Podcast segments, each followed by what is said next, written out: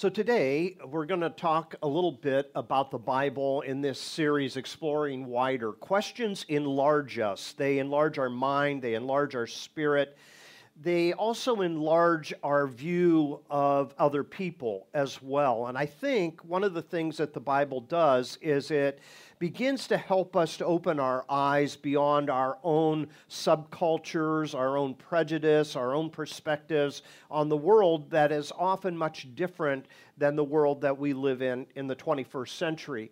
So, we've been talking about these questions, and I'm only going to show this to you one more time next week. But I think all of these pieces, all these questions that we've been asking, are interlinked together.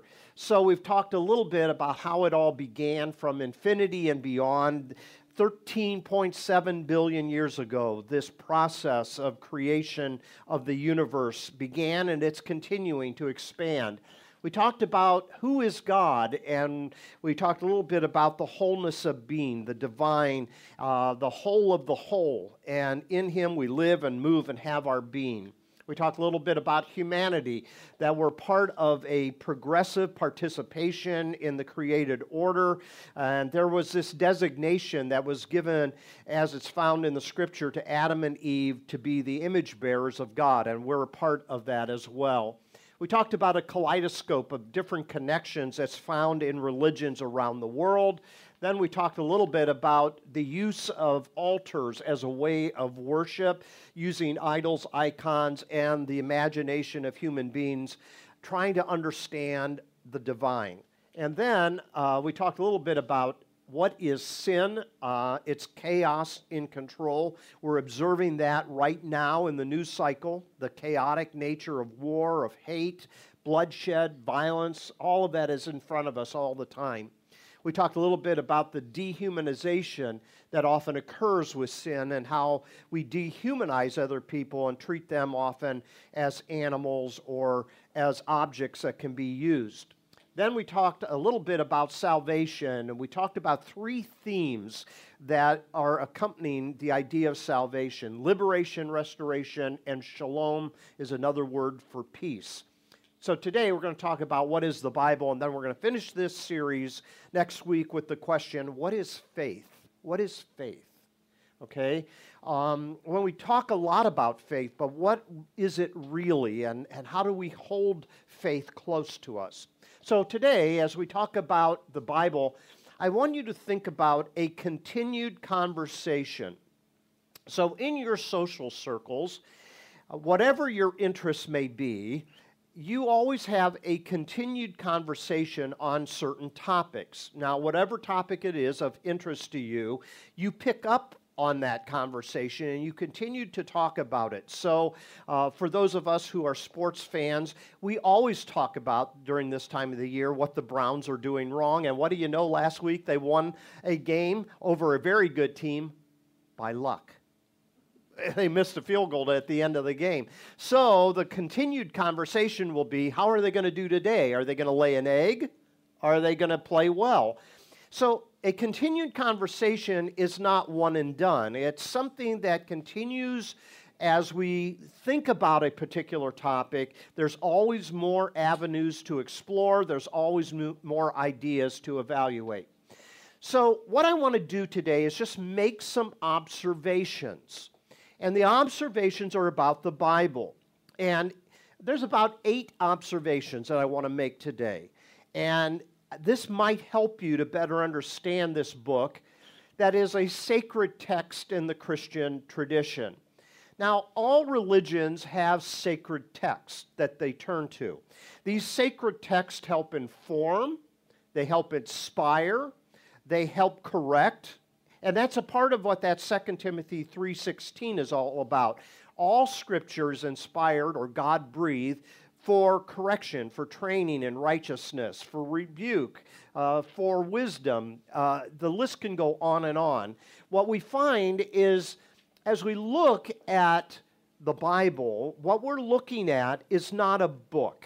Now, this is important to understand. Okay, Pam over here works at a library. Okay? So, on the shelf of a library is a variety of different types of books. Now, they might be categorized according to topic or subject matter, or according to kids' uh, material or adult material, according to what is fictional or what is non fictional. There's all kinds of different categories. But those books are, in and of themselves, uh, a volume that is to be read and to be evaluated and to be looked at. But when you talk about a library, what you're looking at is you're looking at a, uh, a various amount of perspectives on any given topic. So let's say you want to go to the library and you want to learn about a particular topic. So you look it up on the internet and you say, oh, Kirtland Library has a good selection of books on whatever, gardening, let's say, okay? And and you go to that section and there's a variety of different books that are there. And depending on, on the books that you pull off the shelf, you will have a variety of perspectives of the authors on uh, gardening, how to do it well, what works well, what you should do, what you shouldn't do. And each of them might have some things in common, right? But at the same time, there might be a unique perspective by a particular author on a particular angle of this subject matter. The Bible is not a book. Now, we talk about it as a book, but it's a library. Inside the Bible are 66 books. You have 39 in the Old Testament, you have 27 in the New Testament. In each of those testaments, the Old and the New Testament, you have some books that are history, you have some books that are poetry, you have some books that fit other types of genre. One type is often called apocalyptic, uh, Book of Daniel, Book of Revelation, which uses weird and strange imagery to try to communicate. And so when you go to the Bible and you try to read it from front to back as if it's one book, you're going to get confused because that's not what it is. It's a library of books. And in the Old Testament, you have 17 histor- historical type of books, you have five books of poetry, and then you have 17 books of, of, of prophecy or the works of the prophets. And those prophets, they fit under the historical line back here, okay? It doesn't carry on the story, it's supplemental.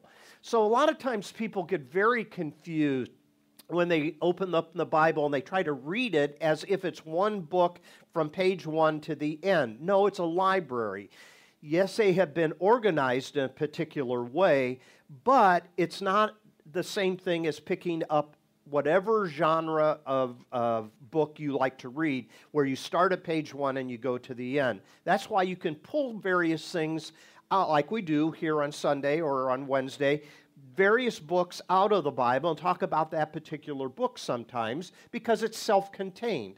Okay, does that make sense to everybody? All right, so it's a library, it is not a book. And I think the Bible, uh, as we look at it, uh, took hundreds and hundreds of years to come together. The Bible is over 1,500 years old. That's a long time, okay?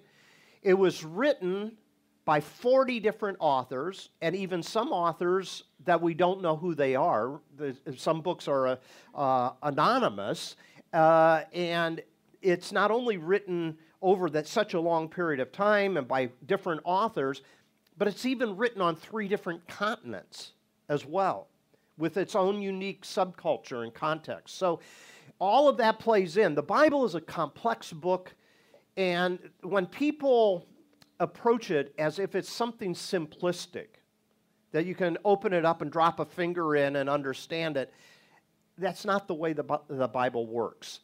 Every book has this cultural and historical and circumstantial context as well. So, first thing to note is the Bible is a library. And when we call the Bible a book, it's a little bit uh, of a misnomer. So a library has all these numerous themes. And um, another thing on this point a library cannot shelve everything. So I don't know who makes the selections at particular branches on which books they choose as books are newly published, which ones they're going to take in and incorporate into their library system. Okay, so you go on to the Willoughby Eastlake Library uh, website or Cleveland Library website, and you're looking for a particular book, and you it comes up and you say, "That's the one I want." Oh, man, it's not found at the Eastlake Library. I'm going to have to go down to the Willoughby Library or to Kirtland Library because they have that book on the shelf, but it's not at this particular branch. No library can hold all the books that are published, okay? So you have to select uh, what you think is going to be of interest to the patrons that use that particular branch of the library uh, because the last thing you want to do is purchase books and then it's never used. It just kind of sits there and takes up shelf space, right? So there is a volume of material over the course of the years that has not been incorporated into what we call the Bible. Okay, there's a lot more material. But the Jewish nation chose particular books to be a part of their library. The Christian church chose particular volumes to be a part of its library. So there's other books available, whether they are stories from other cultures that have been written down, whether they have preceded what's in the Bible. Do you know there are creation stories far older than the one that we find in the book of Genesis? And actually, the book of Genesis actually looks very similar to the Babylonian creation story. So, what you have is a selection of material that has been held onto by the community. Now, there was a lot of debate over the years as to which books we want to hold on to. So, when you look at the books that are in the Bible, in this library, even in the early church, it took them 400 years to finalize which 27 books of the New Testament they're going to hold on to and keep as, you know, certain people didn't like certain books. No, that should be in. No, that shouldn't be in. And so there was a lot of debate and a lot of committee work and a lot of things that was debated about. The Bible did not fall out of heaven bound with a leather cover with your name on the front of it with gold edging, okay? That's not the way we got the Bible. It was a slow process of accumulating material and, what it, some of the, this material was held in reverence some of this material was sacred to certain communities and then other people disregarded some things do you know even within the christian tradition you have within the Protestant church 66 books of the Bible, but if you have a Catholic rendition of the Bible, it has more books. More books called the Apocrypha that kind of sits between the Old and the New Testament. And I forget the exact number, I think it's 13 if I'm not mistaken. But my point is, even different uh, traditions within the same religion will also sometimes have different amounts of sacred texts. Okay, observation number two. The Bible is often called the Word of God. Now, when we call the Bible the Word of God, it's important to keep something in mind. Usually, when we call the Bible the Word of God, implicit within that title is because it's God's Word, it has authority over you okay? And you have to listen to it, you have to obey it. Now, one of the things to keep in mind about this is the Bible as the Word of God is something that the New Testament writers remind us that the scriptures are were they were intended to do something else. And let me show you three quick verses of how this is thought. So in Hebrews chapter 4, verses 12 and 13, it says, Indeed, the word of God is living and active, sharper than any two edged sword, piercing until it divides soul from the spirit, joints from the marrow. It is able to judge the thoughts and intentions of the heart. And before him no creature is hidden, but all are naked and laid bare to the eyes of the one to whom we must render an account. So I'm sure some of us have heard this that God's word is like a sword that is a two edged, sharp edge that can cut right through all the nonsense that we have by our prejudice and our attitudes and so on and so forth. But this particular paragraph has a context to it. Every verse in the Bible has a paragraph it sits in. Every paragraph has a chapter it sits in, and every chapter has a book that it sits in. And you have to understand on the whole what it's trying to do. So, this particular verse here, if you were to go up a few verses, you would find that the writer is commenting on Psalm 95, where it says, as the writer quotes Psalm 95, Today, don't harden your hearts so that you can enter into God's rest. Okay? So, in other words, the writer of the book of Hebrews, the larger context, is trying to write to a group of people that are agitated, they are fearful because they are being persecuted. How can they re- enter into the rest of God, where they find the peace of God? And so the writer is quoting Psalm 95 and then he says, God's word is like a two edged sword. Well, when we quote that sometimes, we go, yeah, God's word is sharp and it cuts. Yeah, but what's the context? What is he trying to do? He's trying to talk about how a group of people that are being persecuted can finally find some inner strength and courage to go through what they're going through. Does that make sense? Okay? And if you keep that context in mind, the Bible's not a weapon. That's not what this verse is saying. It's not a weapon to chop people uh, off and to somehow punish them. It's to try to cut through the maze of circumstances to be able to find rest, to find security, and to find peace, even when everything is falling apart, when everything is on fire around us. Second verse. So if we back up to chapter 1, the same writer, whom we, we don't even know who wrote the book of Hebrews, it's one of those books that's an anonymous contribution. We have some theories. Some people say Paul, some people say other writers, but we don't know for sure.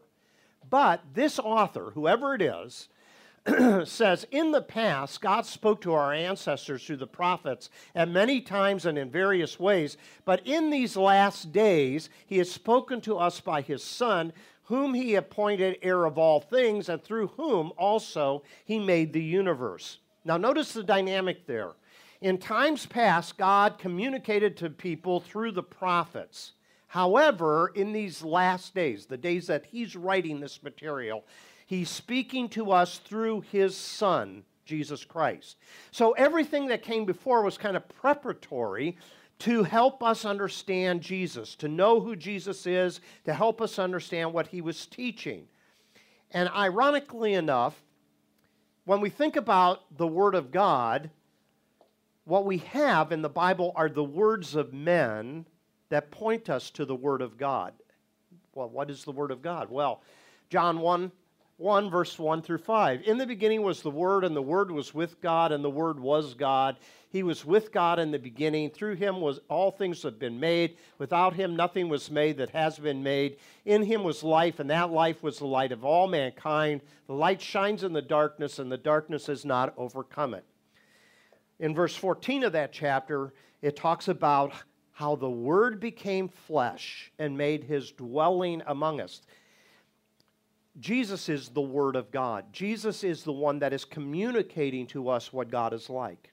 Jesus is communicating to us what God is up to in the world. And so, all these words in the Bible are helping point toward this revelation that comes to us through the Word of God.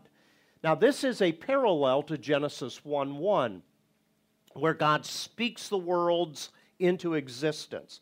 And then John picks up on that theme and he says, Yeah, back then, when God was creating everything, the Word was already in existence. Well, what are you talking about, God? Uh, what is the Word? You get down to verse 14, he tells us.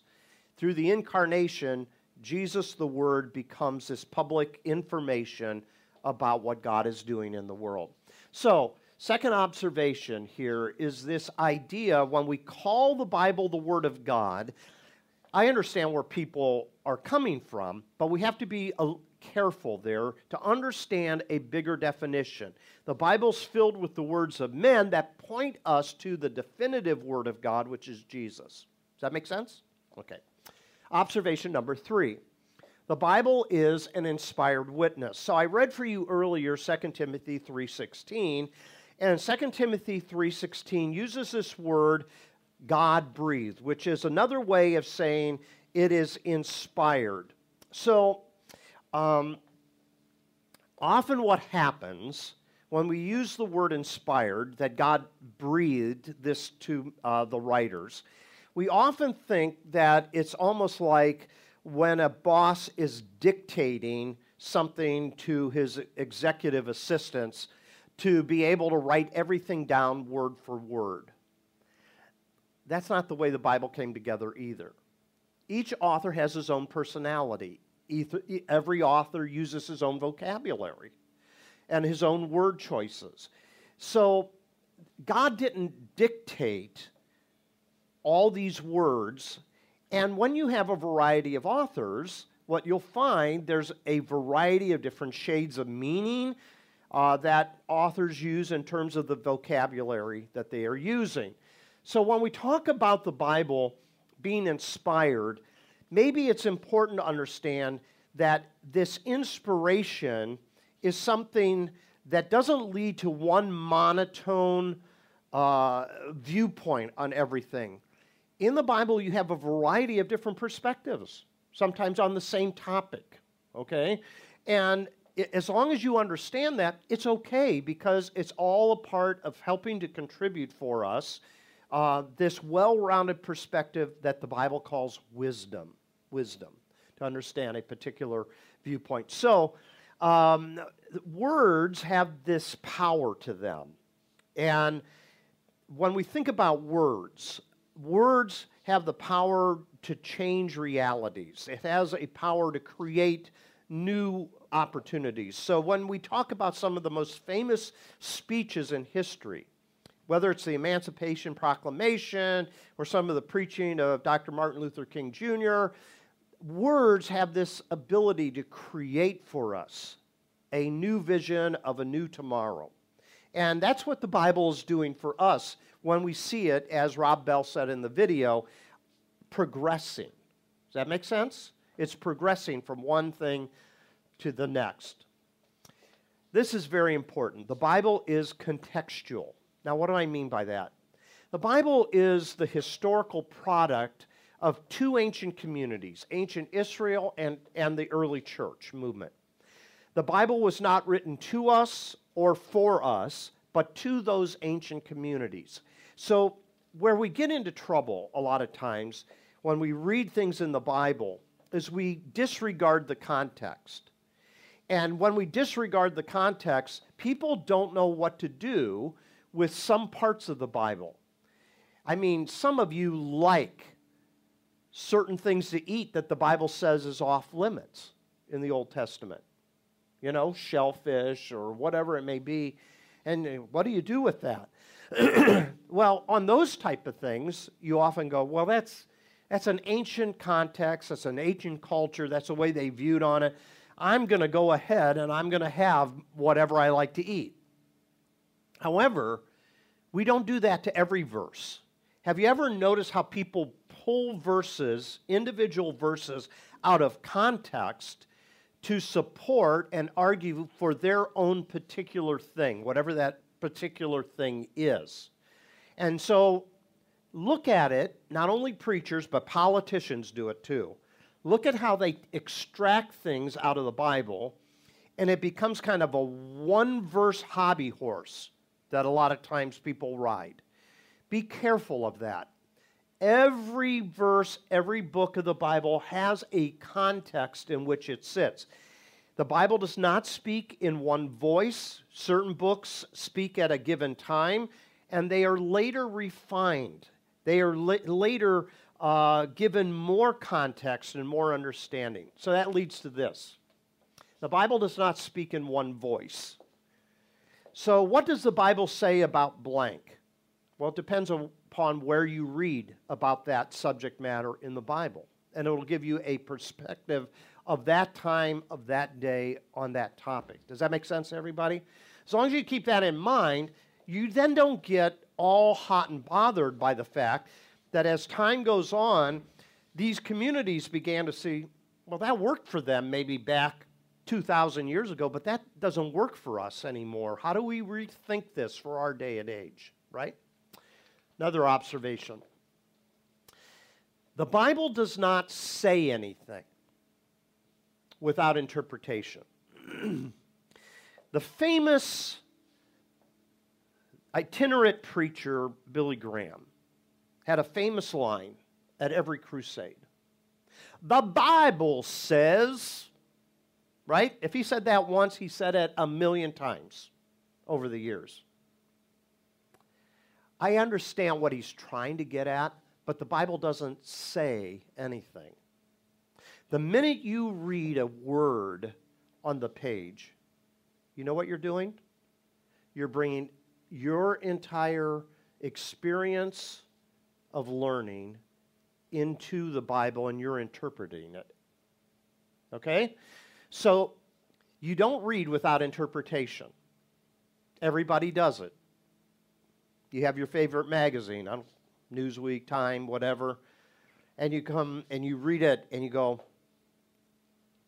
hmm, that doesn't look right. Because you're, you're not just reading words on a page, you're interpreting as you read. You can't get away from it. It's the water in which you swim, it's the air that you breathe. Does that make sense? So, as long as you understand that you're taking who you are as a 21st century Westerner who likes to read things literally and does not like to read things either symbolically or metaphorically, those type of things, and you're imposing that upon the text when you begin to read it, well, if you know that, then you can be open to other ways of thinking about that particular text and not just saying, this is the only way to read about it. So the text uh, is something that is important to keep in mind. On top of that, the Bible is written in two primary languages Old Testament Hebrew, New Testament Greek. You not only have interpretive problems, you have translation problems. So when a Bible is being translated into English or German or Spanish or whatever, no two languages match up identically. Okay? So those who translate are not just translating, they're interpreting as they translate. Does that make sense? Because you have to choose words in your language to communicate something from another language. So you have a double interpretation that's going on when you read the Bible. Your interpretation that you read, because when you read, you interpret, and the other is who did the interpreting for you when they translated from one language to another. Do you see how complex this is getting? It's not simple. It's not Sunday school, the B I B L E, it's the book for me. You know, I make my stand on the word. I can't remember the, the words to it, that type of thing. Well, that's, I, that's fine. Okay, I understand. But it's a lot more complex, and it takes adults to think about it. Okay? Next observation the Bible is not an all encompassing encyclopedia. Okay? The Bible, a lot of times, does give us insight into certain things, and sometimes it ignores things because it wasn't even in the, on the radar 2,000 years ago. What do you do with artificial intelligence? What do you do with technological problems? What do you do with ethical problems that are 21st century problems? You really can't turn back to the Bible and say, the Bible says, because that wasn't even on the radar back then, right? So, what you have to do is take the wisdom that the Bible gives us and apply it to various things. But the Bible's not a cookbook, right? It's not you go there and get all these ingredients and you mash it together into one formula so that you can bake this life experience cake or pie or something. It, it, it's just not the way it works. The Bible's not a cookbook, the Bible's not a weapon, the Bible is not um, an owner's manual, the Bible is not a science book. Uh, none of these things. The Bible is an anthology, an anthology of books that has come together over time for our use to help us in our um, walk with God and our, and our living with each other. So when people use the Bible and they say, This is what the Bible says about that, notice what happens, okay? They will go and they'll pull a verse out of context, they'll pull a verse out and they'll put it all together and kind of squish it together to say, this is the biblical viewpoint on this or that. Be careful of that because the Bible doesn't even necessarily talk about that topic. You can find you can find a verse in the Bible to justify anything that you want to do. All right? For years it was used to justify slavery. But thank God we've moved beyond that to understand that all people are created equal. They have rights that um, they should be able to use. But if you strictly held to the Bible, we would still have slavery today because the Bible never out and out condemns slavery. Right? So, what do we do with that? We have to understand civilization keeps going on beyond the topics they were dealing with in the Bible. Okay, enough of that. Next observation. The Bible does not, and this I'm going to get into trouble with this one. Bible does not have intrinsic authority. Now, here's what I mean by that. You know, sometimes people try to use the Bible to condemn other people, and they think that the Bible has intrinsic authority. And by that I mean, by authority, authority can be anyone that you give weight to. So, who's important that speaks into your life. So as you grow up, uh, teachers, professors have a certain amount of authority because they're teaching you about topics and so on and so forth. Uh, parents have a little bit of authority because they're trying to raise their kids and they're trying to help them along a confusing path of life. But when we look at the Bible, what we have is not intrinsic authority, but a community given authority. I already told you that there had been decades long debate about which Bibles belong in the scripture, sacred text collection, and which ones do not. Do you know who gives the Bible authority? It's the community. Now, what I mean by that is these people that chose this book's in, this book's out, it was the community at that time that was giving certain books authority and other books no authority. So, communities look at the Bible because it didn't fall out of the sky and they say, that's useful. Let's hold on to that. Let's copy it. Let's pass it on, right? because they found it valuable. But you again have to think about why did they hold on to it? What did it bring to the table that they said, we're going to give this authority over our community here? And as they held on to that, it helped shape who they are. So when we read the Bible, we are the ones often that are giving these 66 books the authority to speak into our life, right? Now, it has that authority because I'm giving it that authority. When we look at the scriptures, this is very important to keep in mind. We are eavesdropping into somebody else's conversation. Right? So think about you're at a restaurant and there's a couple over here at the table, and they're starting to ar- argue. You can't, yeah. you know, you're starting to listen in on that.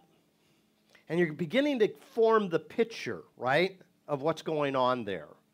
And as they're arguing about a particular thing, you have the bodacious uh, nerve to say, I think this is what you should do.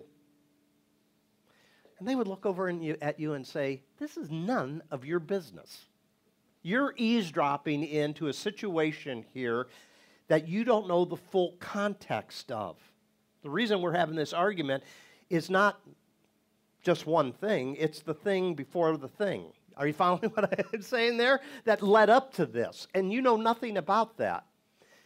We are eavesdropping when we, when we read the Bible into a conversation that wasn't written to us or for us. Now, that doesn't mean it can't be beneficial for us. Does that, right? But we're eavesdropping in on another conversation, and we always have to keep that in mind when we're going to say, Am I going to allow that conversation that's going on to have authority over me? Because if you take that literally, every one of you women in this room today should have a head covering. Right? That's what Paul told the Corinthian church. All the ladies had to have their head covered. Why? That was a cultural thing, that was a circumstantial thing, those type of things. So you have to be careful because here is what's true. Everybody picks and chooses. When they read the Bible, they pick and choose. I'm going to eat shellfish. I don't care that the book of Leviticus says I shouldn't. Right? Jesus said this on one occasion If your eye offends you, pluck it out. If your hand offends you, chop it off. What? You're going to take that literally? Because I see all of you have two eyes. I see all of you have two hands. Not only does uh, people pick and choose, but they choose what they're going to take literally versus what they're going to take figuratively. And so, with that in mind, we have a play or a say into what authority we're going to allow people to have into our lives. Okay, I'm almost done.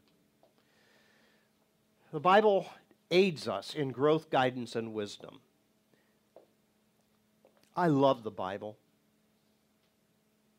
I've been teaching it for over 35 years. I love what it says. I love the nuances of it. I love the inspiration it gives. But most of all, I love the wisdom that it helps form inside of us. Okay? Stories inform us, questions enlarge us, and ethics enable us to live a better life. That's where we're going in the Beatitudes two weeks from today. So I love the scriptures. I must have 30 Bibles at home, different translations, different study notes. I love the Bible because of what it can do. It can help us grow, it can guide us, and it can give us wisdom. But we have to keep these other observations in mind when we ask the question what is the Bible? You know, the reason the Bible looks the way it does is because God lets his children tell the story. God could have chose to dictate every word, but he didn't. He allows personalities and circumstances to unfold so that what we have is this observation. So I'm going to ask uh, one of you to go over and tell Corey to come on back, and uh, Emma and Corey are going to lead us in one little chorus uh, called Thy Word. I want to close with this quote from Rachel Held Evans. Uh, she, in, and I'm trying to remember which book it's in, um, she says that the Bible is not the end of the conversation, it is the beginning. Isn't that a great quote? The Bible is not the end of the conversation, it is the beginning. In other words, it's a continued conversation that we continue to wrestle with and we continue to look at for guidance and wisdom and helping us to love God with all our heart, soul, mind, and strength and love our neighbor as ourselves. Would you stand as uh, Corey and Emma come and they're going to lead us in? Um, this is a, a, an older tune that was made popular by Amy Grant and Michael W. Smith, but it's built off of Psalm 119. And uh, I think you'll enjoy it as we sing it together.